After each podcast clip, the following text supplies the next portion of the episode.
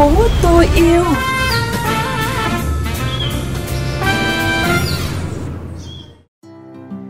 Phan Yến xin được gửi lời chào đến quý vị và các bạn đang cùng lắng nghe chương trình Thành phố tôi yêu trên kênh VOV Giao thông FM 91 MHz, phát định kỳ vào 13 giờ 23 đến 13 giờ 30 thứ bảy và phát lại cùng giờ chủ nhật hàng tuần. Quý thính giả có thể đón nghe chương trình trên VOV Giao thông FM 91 MHz hoặc theo dõi qua fanpage VOV Giao thông khu vực phía Nam. Trong những ngày đầu năm mới 2021, mời quý vị cùng theo dõi những thông tin đáng chú ý của chương trình Thành phố tôi yêu. Bộ Tài nguyên và Môi trường đề nghị các tỉnh thành phố tăng cường kiểm soát ô nhiễm không khí và xử lý triệt để điểm nóng về ô nhiễm bụi khí thải. Và tiếp theo trong phần không phải chuyện đâu xa là câu chuyện vui buồn nghề trong lòng đất.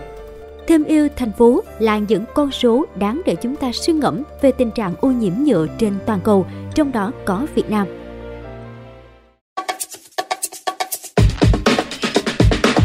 Chuyện gì đang xảy ra?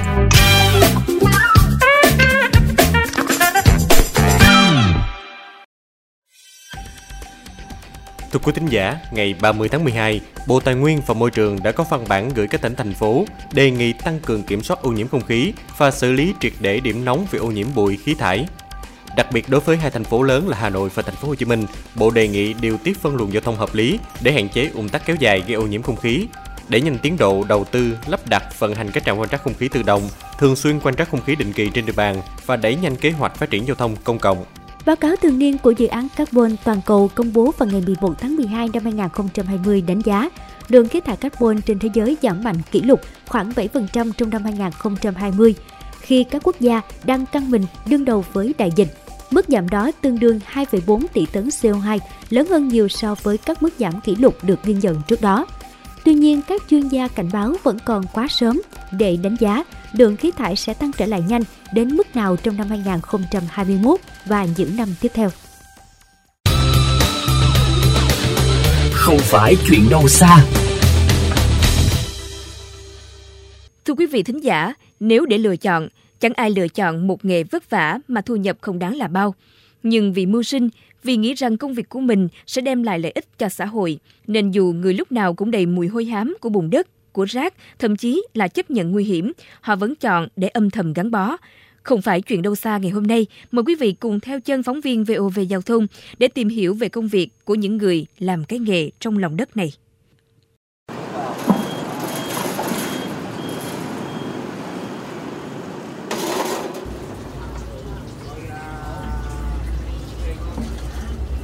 Thưa quý vị, một ngày theo chân các anh công nhân của công ty tín nhiệm hữu hạn một thành viên thoát nước đô thị thành phố Hồ Chí Minh để đến với thế giới bên dưới lòng đất khu vực quận nhất, chúng tôi không khỏi rợn người. Dưới lòng đất sâu gần 3 mét trong lớp nước đen ngòm là đủ loại các chất thải.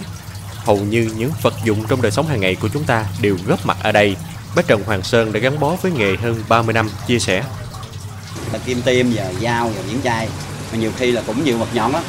Nói chung là coi như là vô số tại vì mình à, làm ở dưới à, dưới cống là coi như là tất cả luôn coi như là tất cả các các, vật thải ở trên đường á là cái nhiều điều và, mà thải xuống dưới hết Mặc dù nguy hiểm là vậy, nhưng nhiều khi xuống dưới cống, những người thợ buộc phải đi chân trần, tay không để bóc rác cho nhanh, bởi lượng rác thải quá lớn.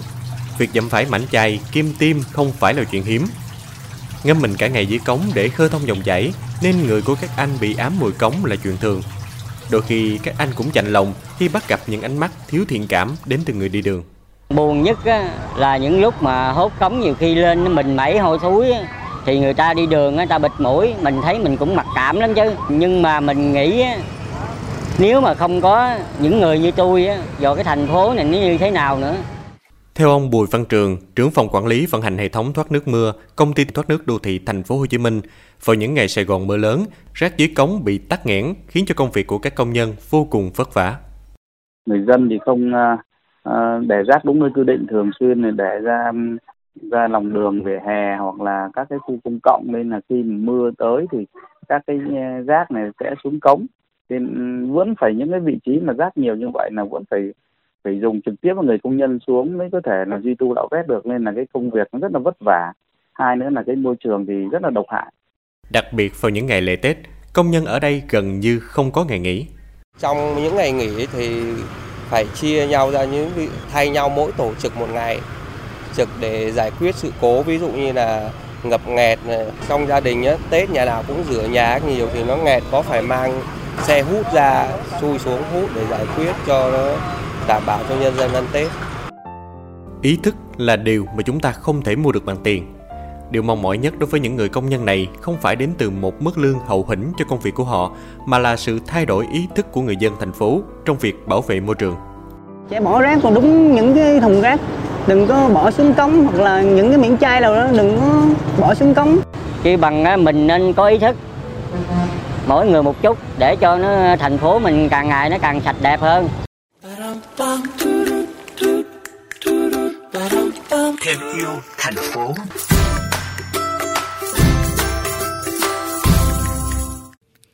Thêm yêu thành phố ngày hôm nay, mời các bạn thính giả đến với góc suy ngẫm ô nhiễm nhựa đã đến lúc coi đó là chuyện của mình. Bài viết đưa ra những con số đáng chú ý về tình trạng ô nhiễm nhựa toàn cầu, trong đó có Việt Nam và trách nhiệm hành động của người trẻ. Mời quý vị thính giả cùng lắng nghe. Báo cáo của chương trình Môi trường Liên Hiệp Quốc về tình hình rác thải trên thế giới cho thấy, mỗi năm thế giới sử dụng 500 tỷ túi nhựa và 40% nhựa được sản xuất ra không được sử dụng đến. Riêng tại Việt Nam, mỗi năm thải ra môi trường khoảng 1,8 triệu tấn nhựa. Câu hỏi đặt ra là tại sao nhựa lại được sử dụng nhiều đến thế và nó đã gây ra những tác động gì cho sức khỏe và môi trường? Chi phí rẻ tiện lợi, có thể mua bất cứ đâu, đa dạng mẫu mã, độ bền cao, dễ vệ sinh và dễ dàng sử dụng. Rất nhiều lý do khiến chúng ta không thể từ chối với nhựa. Trong gia đình, nhựa có mặt xung quanh chúng ta, từ tiếp kem đánh răng, tiếp sữa rửa mặt, bàn chải, nước đóng chai, cho đến đôi dép đi dưới chân. 80% người Việt được khảo sát vẫn giữ thói quen ra đường mua sắm tay không và đưa nhựa về nhà, theo nghiên cứu của công ty nghiên cứu thị trường Canta Việt Nam. Trong khi đó, 44% số người được khảo sát trông chờ vào nhà sản xuất có hành động giảm thiểu sức tác động tiêu cực đến môi trường, thay vì dựa vào hành động của chính mỗi cá nhân. Mỗi khu chợ bạn đến, mỗi siêu thị bạn đi đều nhiệt tình cho bạn túi ni lông. Ở mỗi quán trà sữa bạn uống, ống hút nhựa đều được miễn phí. Sau mỗi mùa lễ hội, đô thị tràn ngập rác, chúng ta dùng nhựa vượt mức nhu cầu và vứt nó vô tội vạ.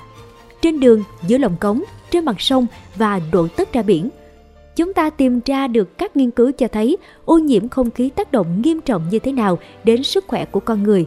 Số liệu của Tổ chức Y tế Thế giới WHO công bố vào năm 2018, 7 triệu người chết mỗi năm do ô nhiễm không khí. Trong khi đó, với ô nhiễm nhựa, các nghiên cứu tác động đến sức khỏe của con người trước đó chủ yếu là ước tính. Gần đây nhất, tại hội thảo trực tuyến mùa thu năm 2020 do Hiệp hội Hóa học Hoa Kỳ tổ chức cho biết những hạt vi nhựa có thể lắng động trong nội tạng. Lần đầu tiên, các nhà khoa học đã tìm thấy chúng trong mô phổi, gan, lá lách và thận con người. Đó cũng có thể coi là bằng chứng xác thực đầu tiên khẳng định trong cơ thể con người có nhiễm nhựa. Điều đáng buồn là 60% rác thải nhựa đổ xuống đại dương đến từ các quốc gia châu Á, bao gồm có Trung Quốc, Thái Lan, Indonesia, Philippines, Malaysia và Việt Nam chúng ta. Nhiều người trẻ với cách sống tiến bộ có lẽ cần hành động nhiều hơn và nghĩ đó là chuyện của mình thay vì trông chờ vào những quyết sách. Thưa quý vị và các bạn, mỗi một chúng ta bằng hành động nhỏ nhất đều góp phần cải thiện môi trường.